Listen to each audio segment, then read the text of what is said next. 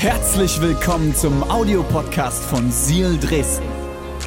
Wenn du Fragen hast oder den Podcast finanziell unterstützen möchtest, dann findest du uns auf sealchurch.de.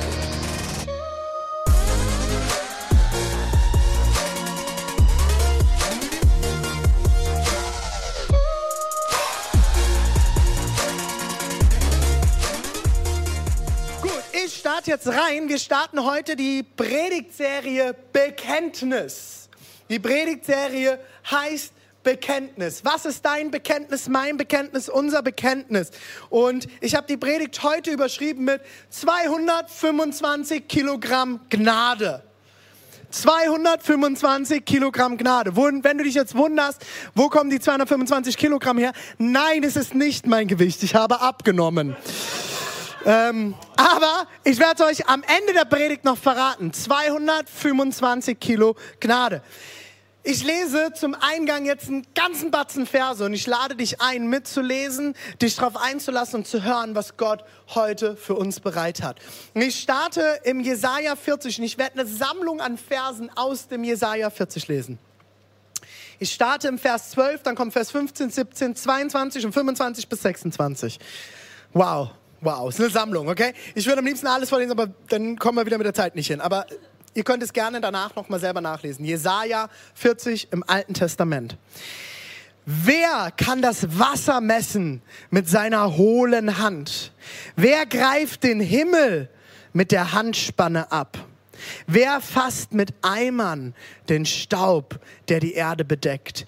Wer wiegt die Berge mit der Waage ab und legt die Hügel auf die Waagschale drauf? Seht, Völker sind wie Tropfen am Eimer für ihn, wie Stäubchen auf der Waage. Inseln hebt er wie Sandkörner hoch.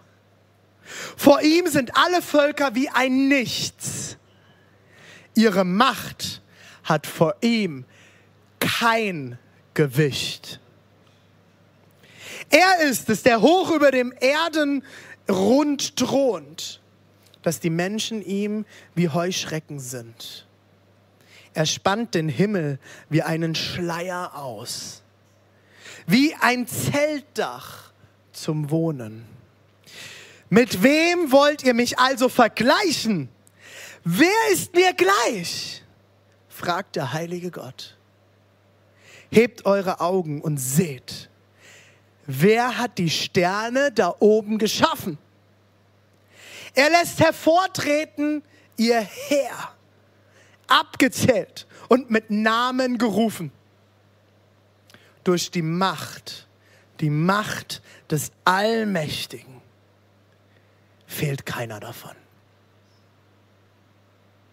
Amen, das war die Predigt. Das ist, das ist, der, das ist der absolute Wahnsinn. Das ist unser Gott. Das ist unser Gott. Und ich will noch, ein, noch zwei weitere Verse lesen. Drei, Entschuldigung, drei weitere Verse aus Matthäus 10. Die Verse 29 bis 31. Das ist der große Gott. Ihr wisst doch, dass zwei Spatzen für ein paar Cent verkauft werden. Wisst ihr, oder? Wussten wir alle. Für ein paar Cent verkaufen wir Spatzen. Doch nicht einer von ihnen fällt auf die Erde, ohne dass euer Vater es zulässt. Nicht ein Spatz fällt zur Erde, ohne dass der Vater es zulässt. Alles geht über Gottes Schreibtisch. Alles. Könnt ihr im Hiob lesen. Der Teufel, der Teufel stellt den Antrag bei Gott. Und bei euch sind selbst die Haare auf dem Kopf alle gezählt. Und ich habe Thomas Haare schon mal geschnitten, der hat dicke Haare. Das sind viele Haare. Habt also keine Angst. Keine Angst. Ihr seid doch mehr wert. Ihr seid mehr wert. Sagt das einfach mal. Ey, lass uns das mal zusammen. Mehr wert. Ihr seid mehr wert als noch so viele Spatzen. Ihr seid so viel mehr wert, sagt Gott. Hab keine Angst. Er kennt dich. Er kennt jedes einzelne. Bei mir sind die ein bisschen dünner als beim Thomas, sind weniger, aber er kennt sie alle. Ich will jetzt ein Gebet sprechen, weil ich glaube, die Predigt wird heute bei einigen von uns im Glauben, in unserer Festigkeit etwas hervorbringen. Und ich will beten, dass Gott das heute tut in uns. Jesus, ich bete bei allem, was wir heute hören, wenn wir unser Bekenntnis heute durchlesen, wenn wir anfangen, nochmal neu zu definieren, was ist das, was wir als Kirche glauben. Dass du jetzt unseren Glauben stärkst, dass du Neues in uns schaffst und dass du Einheit hervorbringst wie niemals zuvor. Wir lieben dich. Amen. Wir wollen uns in den nächsten Wochen mit unserem Bekenntnis als Kirche beschäftigen. Und es ist nicht nur das Bekenntnis unserer Kirche, sondern das Bekenntnis der gesamten Kirche. Was ist das, was wir als Kirche glauben? Was ist das, was wir als Christen glauben? Und ich werde immer wieder gefragt, diese Frage kam schon so oft auf. René, was glauben wir denn? Was ist die Doktrin unserer Kirche? Und ich habe immer eine einzige Antwort. Und manche Leute finden es cool, manche Leute stellen es zufrieden, andere Leute sagen, oh, das ist aber nicht viel. Aber ich glaube, es ist das Wichtigste.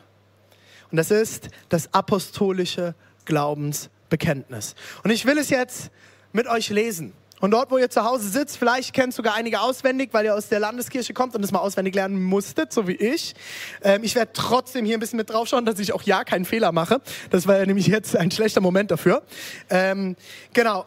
Es ist das apostolische Glaubensbekenntnis. Ich werde gleich dort noch mal tiefer reingehen. Und wir werden es jetzt lesen. Wer es mitsprechen kann, kann es gerne mitsprechen. Ich glaube an Gott, den Vater, den Allmächtigen, den Schöpfer des Himmels und der Erde. Und an Jesus Christus, seinen eingeborenen Sohn, unseren Herrn. Empfangen durch den Heiligen Geist, geboren durch die Jungfrau Maria gelitten unter Pontius Pilatus, gekreuzigt, gestorben und begraben, hinabgestiegen in das Reich des Todes, am dritten Tage auferstanden von den Toten, aufgefahren in den Himmel. Er sitzt zur Rechten Gottes, des allmächtigen Vaters. Von dort wird er kommen, zu richten die Lebenden und die Toten. Ich glaube an den Heiligen Geist, die heilige christliche Kirche, Gemeinschaft der Heiligen, Vergebung der Sünden, Auferstehung der Toten und das ewige Leben. Amen. Amen. Ich habe euch eine kleine Geschichte mitgebracht aus Indien. Und zwar waren es fünf Männer, die waren blind. Fünf blinde Männer. Und man stellte sie zusammen hin und holte einen Elefant. Und jeder dieser Männer stand an einer anderen Stelle dieses Elefanten und sie sagten, hey, fasst mal an, was vor euch steht. Und sie fingen an, den Elefant zu berühren und fühlten, wie dieser Elefant sich anfühlt, aber sie wussten nicht, dass es ein Elefant ist. Und dann wurden sie wieder zurückgeholt und mussten erzählen, was sie gespürt haben. Und da wahrscheinlich keiner von Ihnen bisher einen Elefanten mal gespürt hat, weiß nicht, wie viele Elefanten du schon angefasst hast, ich leider noch nicht, ich würde gerne mal einen berühren, ähm, hat dann erzählt, was er gespürt hat. Und der Erste sagt, also das, was ich gespürt habe, war wie eine Schlange. Es war so lang und äh, hat sich gebogen, es war warm, es war wie eine Schlange. Der Zweite sagte, also das, was ich berührt habe, war wie ein Baumstamm es war stabil, es war fest, es war rau, es war wie ein Baumstamm. Und der dritte sagt, also das, was ich angefasst habe, das war wie ein Wal. So stelle ich mir einen Wal vor. Feste Haut und äh, sehr großflächig. Und so ging das weiter. Jeder erzählte. Der andere erzählte, es fühlte sich an wie eine Peitsche. Und alle haben ihr Erlebnis gehabt. Aber keiner konnte sagen, ich habe einen Elefant angefasst. Und ich glaube, so ging es den ersten Christen. So ging es den ersten Christen, die sich die Geschichten von Jesus erzählt haben. Ich will nicht wissen, hey, jeder Einzelne hat irgendwas erlebt. Da war Maria Magdala die hat ihre Geschichte mit Jesus geschrieben. Da war Zachäus, der auf den Baum geklettert ist und Jesus hat nachher mit ihm und den, seinen sündhaften Freunden gegessen. Was wird er erzählt haben? Herr Jesus war der, mit dem kommt mal essen. Der hat mit meinen Freunden am Tisch gesessen. Und da war Petrus. der hat gesagt, der hat gesagt, hey, hey, Jesus ist der, der mir vergeben hat. Er hat mich so sehr geliebt, er hat mir alles vergeben.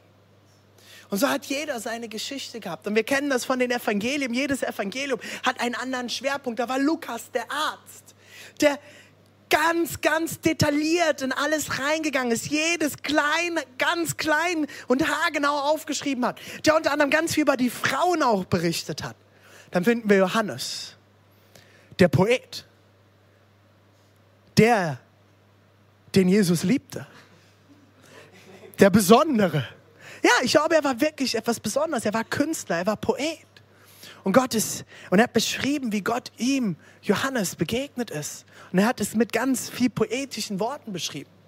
Und dann haben wir Markus. Markus. Markus mag ich.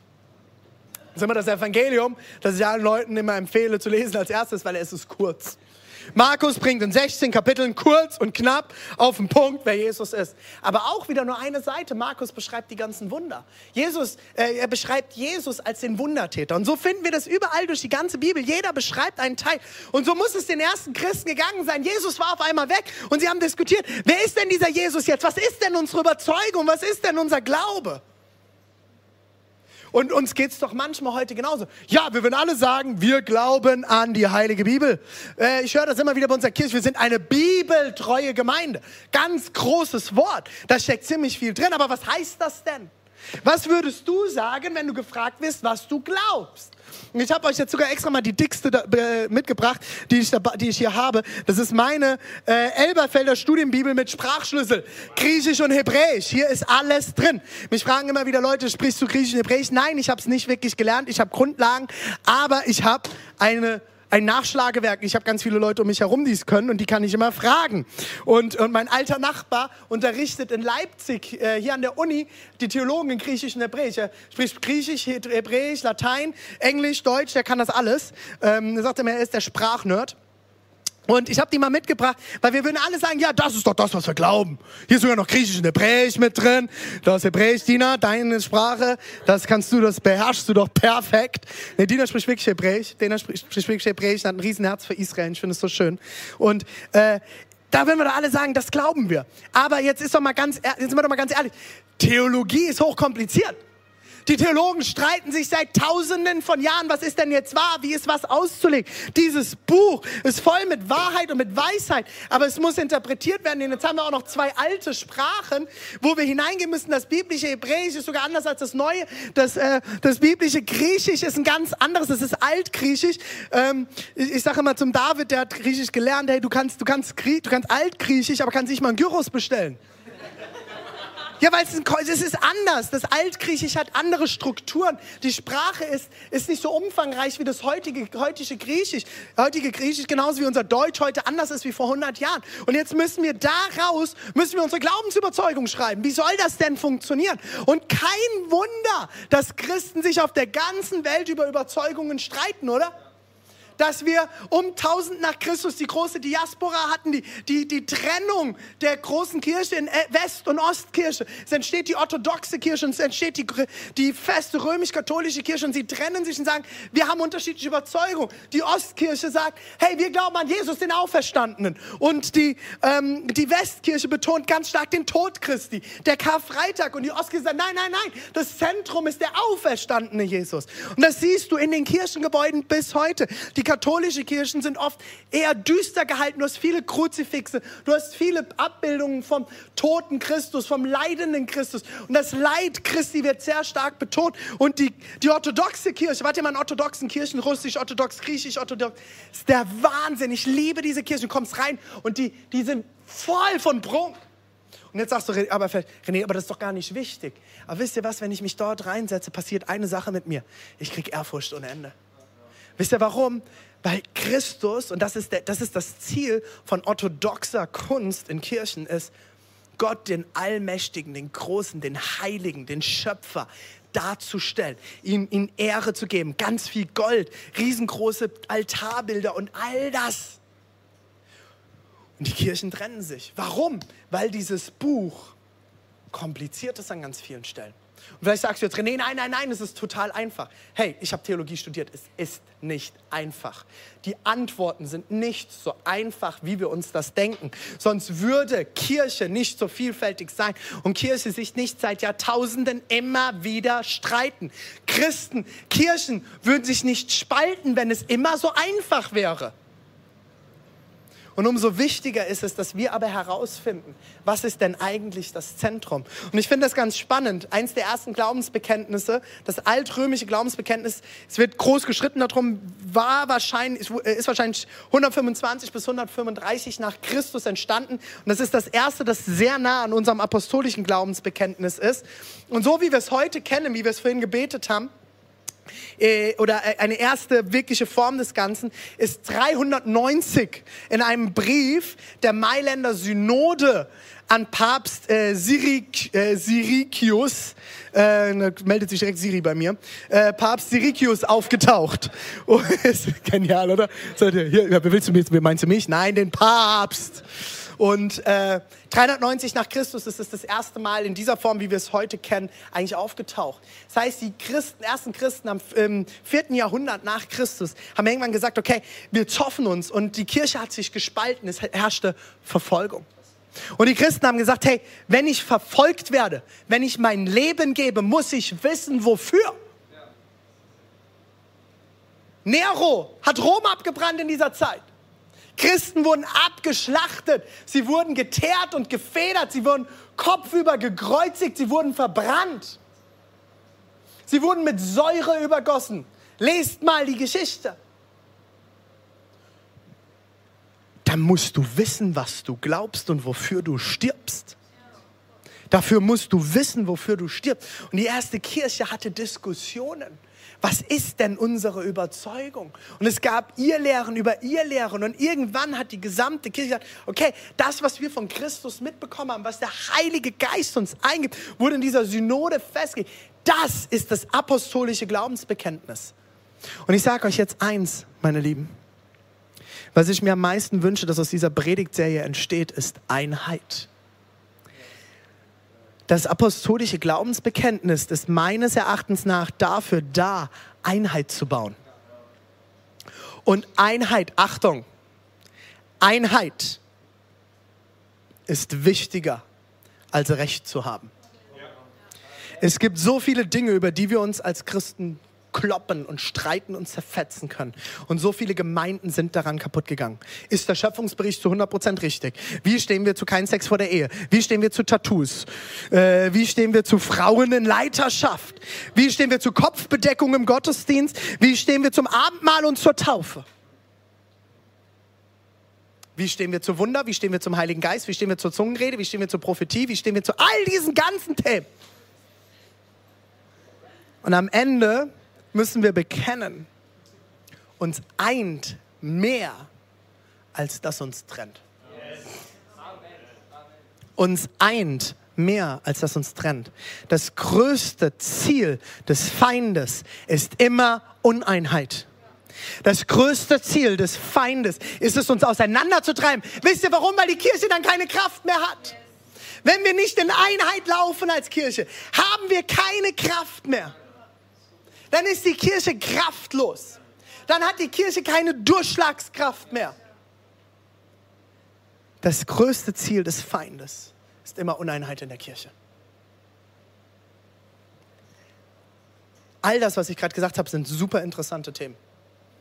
Und über all das können wir stundenlang reden und diskutieren, komplette Small Group Abende damit füllen.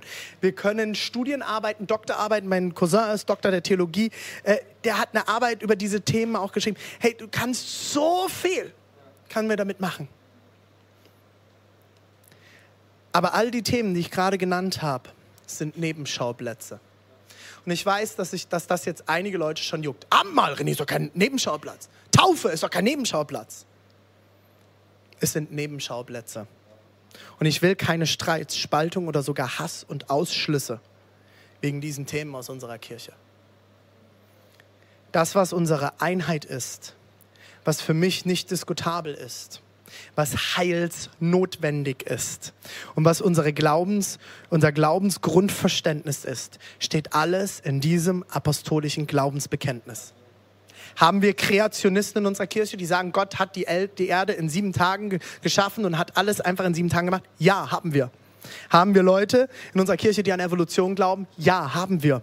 Haben wir Leute, äh, die Sex vor der Ehe haben in unserer Kirche? Ja, haben wir. Haben wir Leute, die sagen, nein, ich glaube an, an Sex gehört in die Ehe? Haben wir. Haben wir Leute, die so denken, die so denken, die so denken? Ja, haben wir alles in unserer Kirche. Du bist herzlich willkommen. Du bist herzlich willkommen. Unsere Einheit ist das, ist das apostolische Glaubensbekenntnis und nicht, dass wir bei allem übereinstimmen. Wir werden uns darüber nicht streiten in dieser Kirche. Ja, wir lehren von dieser Plattform hier, was wir als Kirche zu diesen Themen an biblischen Überzeugungen haben. Wir schauen als Team als Leitungsteam, als Experten in dieser Kirche, die über die Bereiche schauen, als Pastoren dieser Kirche, schauen wir ins Wort Gottes und wir holen uns Rat und wir, wir haben Überzeugungen. Ich bin davon überzeugt, Sexualität gehört in die Ehe. Das ist meine Überzeugung. Aber wenn du das anders siehst, ist das deine Sache mit Gott. Und dann werden wir uns darüber nicht streiten. Ich taufe keine Babys. Und in dieser Kirche taufen wir Erwachsene. Wenn du in diese Kirche gekommen bist und du bist Baby getauft und du sagst, ich akzeptiere diese Taufe, ist das deine Sache mit Gott. Ich würde dir empfehlen, so wie ich es auch gemacht habe, mich nochmal taufen zu lassen und mein Bekenntnis als Erwachsener festzumachen. Aber das ist deine Sache. Und du bist deswegen nicht minder Christ, du bist deswegen kein schlechter Christ, du hast deswegen nicht, nicht den Heiligen Geist oder irgendetwas. Du bist herzlich willkommen, du darfst mitarbeiten, du darfst leiten, du darfst alles machen in unserer Kirche. Du darfst alles machen außer Pastor sein. Unsere Pastoren müssen erwachsen getauft sein, weil das eine Grundüberzeugung ist, die wir als Pastoren teilen. Weil wir als Pastoren auch die Erwachsenen taufen. Aber du darfst ansonsten alles in dieser Kirche machen. Du bist herzlichst willkommen. Leute, in dieser Kirche wünsche ich mir, dass wir lernen und unterschiedliche Meinungen aushalten. Ich wünsche mir, dass wir lernen, unterschiedliche Meinungen auszuhalten dass wir lernen, theologische Nebenschauplätze, die nicht heilsentscheidend sind, Nebenschauplätze sein zu lassen. Wie viele Kirchen haben sich wegen solchen Themen zerstritten, gespalten und zerstört? Somit erreicht der Feind sein Ziel. Aber es gibt eben ein paar Wahrheiten, an denen wir niemals rütteln werden. Und alle findet ihr in diesem Glaubensbekenntnis. Was du glaubst, wird bestimmen, was du tust. Und deswegen musst du reflektieren und wissen, was du glaubst. Weil was du glaubst, wird bestimmen, was du tust. Es wird dein Handeln in jeglicher Form beeinflussen. Eine Kirche wird nur so stark sein, wie ihre Vorstellung von Gott ist. Das hat Tozer, ein riesengroßer äh, Theologe und ähm, äh, Autor, gesagt. Und ich finde es so einen genialen Satz. Eine Kirche wird nur so stark sein, wie ihre Vorstellung von Gott ist. Und mein Wunsch und meine Hoffnung ist, dass unsere Vorstellung von Gott größer wird in den nächsten Wochen, damit unsere Kirche stärker werden kann. Ich will noch in ein Detail heute eingehen. Und ihr fragt euch vielleicht immer noch, was ist denn jetzt mit den 225 Kilogramm Gnade geworden?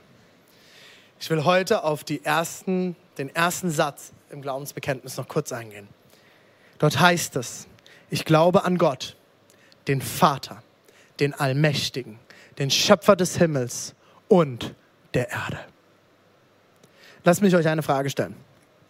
Ihr seht jetzt einen Löwen eingeblendet. Wo würde ein solcher Löwe sitzen, wenn er auf euch zukommt? Vielleicht weißt du nicht, das ist ein ausgewachsener Löwe. Es ist ein großer Löwe. Es ist ein, der Führer des Löwenclans, der Chef des Clans. Und so ein Löwe wiegt bis zu 225 Kilogramm. ausgewachsen. 225 Kilogramm. Wenn dieser Löwe jetzt hier reinkommen würde, wo würde der sitzen? Der würde sitzen, wo er will. Der würde sitzen, wo er will. Wisst ihr nämlich warum? Wenn du so ein schweres Riesenvieh hier reinkommen hast, sind wir alle weg. Dann machen wir alle Platz. Dann machen wir alle Platz. Und wenn er da sitzen wird, dann wird er da sitzen. Und wenn er da sitzen will, wird er das. Ja, gut, beim Niki weiß ich nicht. Dann holt er seine Gitarre raus und fiedelt ihn in den Schlaf. Wenn so ein Riesenlöwenvieh kommt, der sitzt, wo er will. Was definiert so einen Clan-Chef von einem Löwen, von einer Löwenfamilie, den Chef? Aufgrund seiner Größe und seiner Kraft ist er der dominante und unkontrollierbare. Und deswegen ist er der Chef dieser Herde, dieser Familie der Löwen. Er hat alle anderen besiegt und herrscht. Löwen haben immer wieder Rangkämpfe. Du findest das auch in ganz vielen anderen Tierfamilien. Es gibt immer wieder diese Rangkämpfe. Und der, der der schwerste und kräftigste ist, der dominanteste, der, un, der unkontrollierbare, der ist der, der am Ende herrscht. In anderen Worten, Gott ist der 225 Kilogramm schwere Löwe. Jetzt sagst du vielleicht, warte mal, warte mal, warte mal, warte mal, unkontrollierbar. Nee, das ist ein krasses Wort über Gott. Kannst du Gott kontrollieren? Hast du schon mal versucht, Gott zu kontrollieren? Ich habe es versucht gesagt, Jesus, hey, wenn du das tust, dann mache ich das und das. Und im Hintergrund, ja, dann werde ich mehr Gitarre üben. Und im Hintergrund höre ich Gott und die Engel schon lachen. Und wahrscheinlich stoßen sie gerade mit einem Shampoo an sagen, ja, schon wieder. Gott kannst du nicht kontrollieren. Null. Sonst wäre dieses Jahr anders gelaufen. Ich habe keine Kontrolle. Es ist Gottes Kontrolle. Gott tut, was er will. Und er ist der Dominante, der Große, der Starke, der, der alle anderen besiegt hat. Und wenn Gott kommt, machen wir alle Platz. Und das ist das Krasse, wenn wir jetzt Gottes Gegenwart hier in diesem Raum, wirklich seine pure Gegenwart, wir würden alle zerschmilzen, sagt die Bibel. Wir würden in Staub zerfallen, weil wir die Gegenwart Gottes gar nicht aushalten können. Ich finde es total spannend, ähm, im äh, Zelt der Begegnung ähm, ganz am Anfang beim Volk Israel, wenn der hohe Priester ins Zelt hineinging, hat er eine Schnur ans Bein gebunden bekommen mit einem Klöckchen. Und dann ist er mit dieser Schnur am Bein ist er reingegangen. Wisst ihr warum? Weil sie Angst hatten, wenn die, wenn die Kraft Gottes und die Gegenwart Gottes zu krass ist, fällt er tot um. Das Problem ist, dass nur der hohe Priester nach Reinigung und Waschung und alles Mögliche durfte er ins Allerheiligste, durfte er dort reingehen in die Gegenwart Gottes, wo äh, die äh, Tora, die Schriftrollen aufbewahrt wurden und alles. Und warum die Schnur? Dass man ihn dann wieder rausziehen konnte. Und wenn er umgefallen ist, hat Glöckchen geklingelt und sie wussten, tot. Zu viel Gott. Zu viel Gegenwart. Gott ist krass. Gott ist krass. Und ich finde das so krass, Leute. Wir haben das eingangs gelesen im Jesaja 40. Das ist Gott. Wenn man die Stelle zusammenfassen würde, heißt es, Gott ist unglaublich. Er ist unbeschreiblich groß und, sein, und kraftvoll und er macht, was immer er will. Gott ist so groß und kraftvoll. Er hat alle Sterne geschaffen, auch die Sonne. Ist das nicht krass? Die Sonne ist 147,1 Millionen Kilometer weit entfernt. Und doch, wenn du jetzt rausgehst und deinen Kopf in die Sonne hältst, spürst du die Wärme auf deiner Wange. Von einem Stern, der über 147,1 Millionen Kilometer entfernt ist. Ist das crazy? Die Sonne ist nicht mal der größte Stern. Und es heißt, er hat allen einen Namen gegeben. Er kennt sie alle, er hat sie alle gemacht. Man geht davon aus, dass es Sterne gibt, die die Größe hätten, unser ganzes Sonnensystem aufzunehmen. Man geht davon aus, dass unser Universum 46,6 Milliarden Lichtjahre groß ist. Und wir haben es vorhin im, im Jesaja gelesen. Gott misst es mit seiner Fingerspannweite. Nur mit seiner Fingerspannweite misst er mal kurz 46,6 Milliarden Lichtjahre ab. Und alles ist aus seinem Mund entstanden. Er sprach und es wurde. Ich glaube, es ist noch völlig untertrieben, wenn wir sagen, ich glaube an Gott, den Vater, den Allmächtigen, den Schöpfer des Himmels und der Erde. Gott, der Allmächtige. Allmächtig ist er. Er ist so allmächtig, dass er alles geschaffen hat. Alles. Ja, alles. Die Wissenschaft sagt, es gab einen Urknall, eine Explosion. Hey ja, Gott hat gesprochen und es wurde. Ja, Mann, fettes Feuerwerk und eine fette Explosion. Also wenn ich Gott gewesen wäre, ich hätte am Anfang eine fette Party gemacht. Ich hätte mit den Engeln da gesessen und hätte eine riesen Party organisiert. Ich hätte es knallen lassen. Ich habe keine Ahnung, ich bin kein Wissenschaftler und ich weiß, die Diskussionen sind riesig. Aber weißt du was? Können wir uns auf eine Sache, auf eine einzige Sache in dieser Kirche einigen? Gott ist der allmächtige Schöpfer. Er ist der allmächtige Schöpfer. Die Bibel hatte nie den Anspruch, ein naturwissenschaftliches Buch zu sein. Wenn du sagst, du bist Kreationist und du glaubst, Gott hat alles ganz genauso getan, du bist gesegnet. Wenn du sagst, hey, ich glaube eigentlich an die Evolution, aber ich glaube, Gott hat, ist der Ursprung und hat alles geschafft, sei gesegnet. Du sagst, ich glaube an eine Mischung daraus, sei gesegnet. Weißt du was? Ist völlig egal. Und ich weiß, dass das jetzt einige Leute kratzen wird.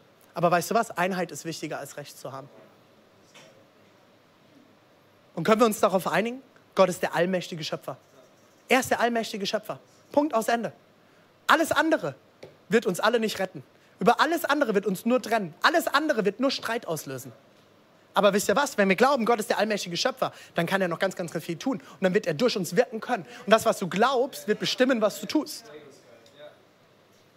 Nehemiah 9, Vers 6. Du, Jahwe, bist der einzige Gott. Du hast alle Himmel gemacht, die ganze Himmelswelten und alle Herrscher darin, die Erde und alles, was auf ihr lebt, die Meere und alles, was in ihnen ist. Ihnen allen hast du das Leben geschenkt. Und das Heer des Himmels betet dich an. Das braucht Glaube. Das braucht Glaube. Das Gott geschaffen hat, braucht Glaube. Deswegen beginnt der Satz nicht mit wir wissen, sondern es heißt wir glauben. So fängt das apostolische Glaubensbekenntnis an. Wir glauben.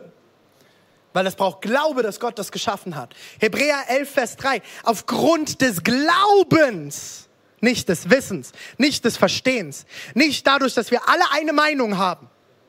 Aufgrund des Glaubens verstehen wir, dass die Welt durch Gottes Befehl entstand. Dass also das Sichtbare aus dem Unsichtbaren kam. Das braucht Glaube. Was du glaubst, wird bestimmen, was du tust. Und Einheit ist wichtiger als Recht zu haben. Warum glauben wir? Nicht, weil wir es wissen, sondern weil wir überall um uns herum Beweise dafür finden, dass Gott der allmächtige Schöpfer ist. Und dass das, was die Bibel sagt, wahr ist. Ich finde überall Beweise dafür.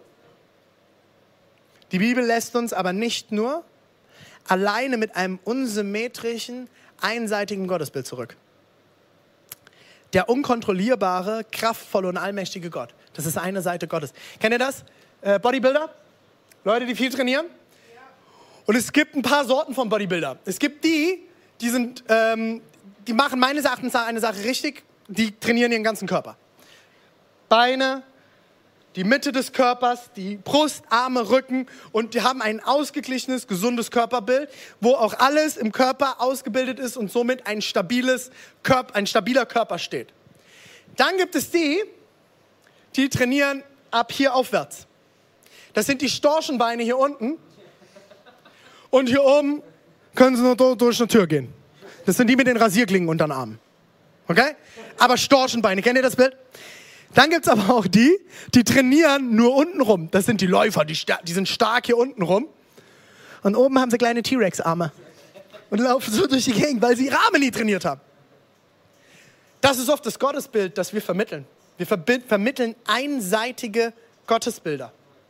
Gott ist nur der allmächtige große Schöpfer, wir müssen Angst vor ihm haben. Die Bibel spricht nicht von Angst, die Bibel spricht von Ehrfurcht. Das ist, wenn ich ihm begegne, bin ich, wow, das ist Gott. Gott ist groß. Gott ist Schöpfer.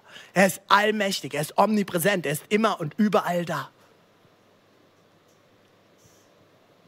Nein Gott, nein, Gott ist nicht nur der allmächtige Schöpfer.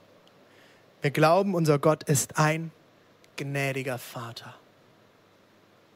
Er ist nicht nur der allmächtige Schöpfergott, sondern er ist auch ein gnädiger Vater. Ja, Gott ist der Schöpfer.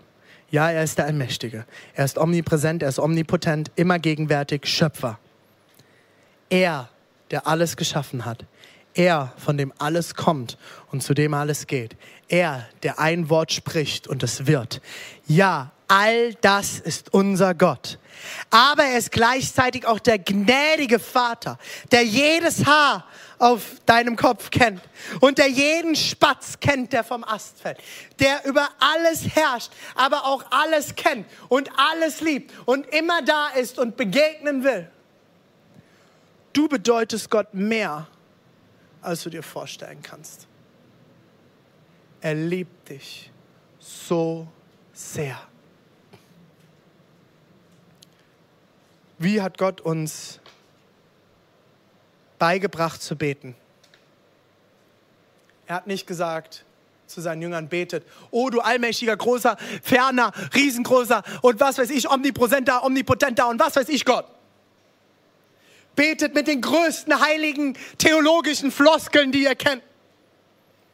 Kennt ihr das Gebetsgemeinschaften?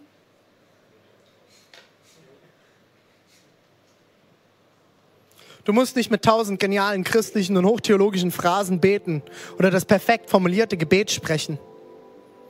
Mann, wen willst du damit beeindrucken? Gott? What the heck? Gott kennt dich doch sowieso. Wen willst du beeindrucken?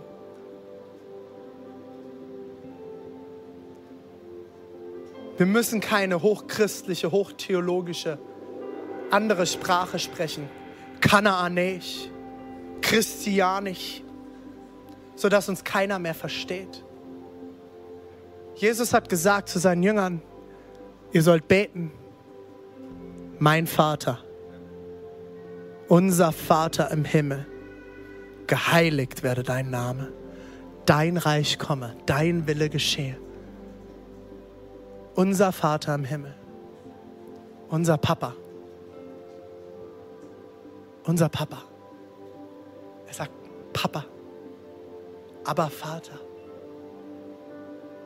mein Vater. Er sagt keine hochtheologischen Begriffe. Also die Jünger fragen ihn, wie sollen wir beten? Und er sagt, Vater. Jesus sagt, ihr seid meine Freunde. Er sagt, ihr seid meine Brüder und Geschwister. Familie kannst du dir nicht aussuchen, deine Freunde schon. Er sagt, du bist mein Freund. Und ich stelle dir meinen Vater vor, mein Papa, den allmächtigen Gott. Wir haben Ehrfurcht vor ihm. Er ist groß. Er herrscht. Er regiert. Von ihm kommt alles und zu ihm geht alles. Aber er kennt dich, alles, was du bist, wer du bist und er liebt dich von ganzem Herzen. Er will, dass wir nach Hause kommen. Komm nach Hause zu deinem Papa, der allmächtig ist, dessen starker Arm dich beschützt, der regiert. Der beste König, Monarchie auf dieser Welt hat nie wirklich funktioniert. Aber die Monarchie unseres besten Königs, unseres Vaters, wird immer funktionieren, weil er nur das Beste in dir sieht. Und das haben wir vorhin gehört. Ich glaube an das Gute im Menschen. Ja, die Welt zeigt mir, dass das Gute nicht da ist, aber durch Gott kann ich das Gute im Menschen erkennen, weil Gott sieht das Gute in dir. Wenn er dich betrachtet, sieht er dich als rein und sauber. Er sieht dich, heißt in der Offenbarung, als die Braut. Ist für uns Männer immer mal herausfordernd, die Braut. Stell sie dir vor mit Springerstiefeln, dann ist vielleicht wenigstens ein bisschen was Kämpferisches.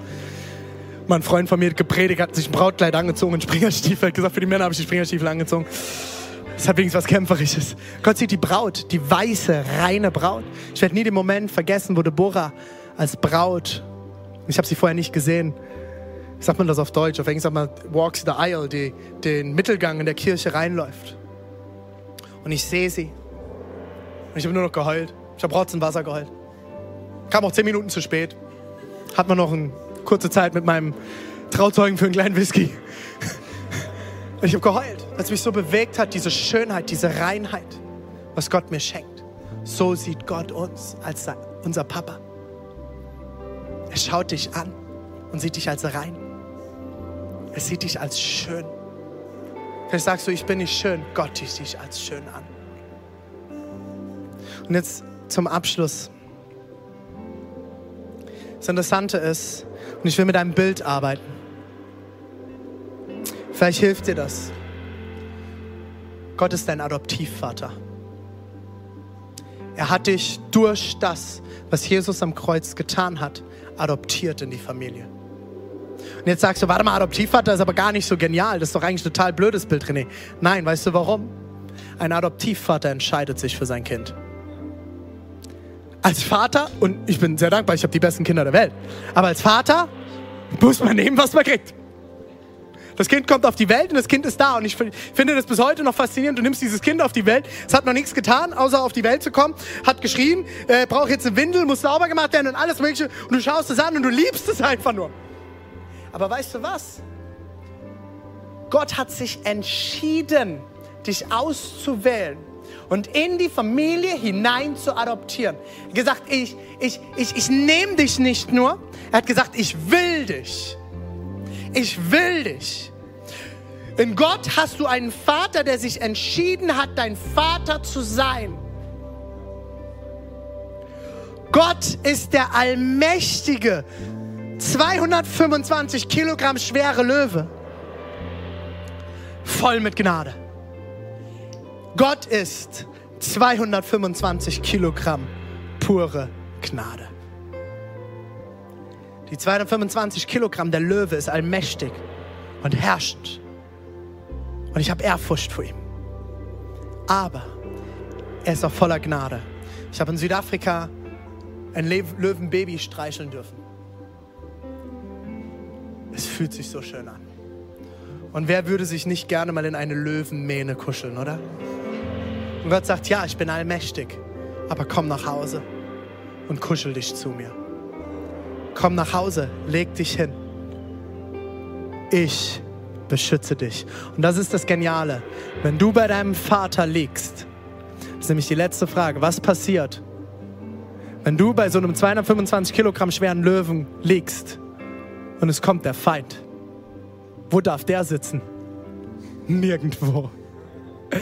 Weil dann wird der 225 Kilogramm schwere Löwe aufstehen, wird seine Armee hinter sich ready machen, wird seine Jäger, Löwen, Frauen rufen, wird brüllen wie ein Löwe und alles andere hat zu weichen. Alles, was Uneinheit bringt, alles, was zerstört, alles, was spaltet, alles, was kaputt macht, alles, was klein hält, alles, was nicht ermutigt, all das wird er zerstören, weil er dich liebt. Er wird dich beschützen. Er wird dich verteidigen. Er wird aufstehen und brüllen wie ein Löwe. Weil er Leidenschaft hat und dich will.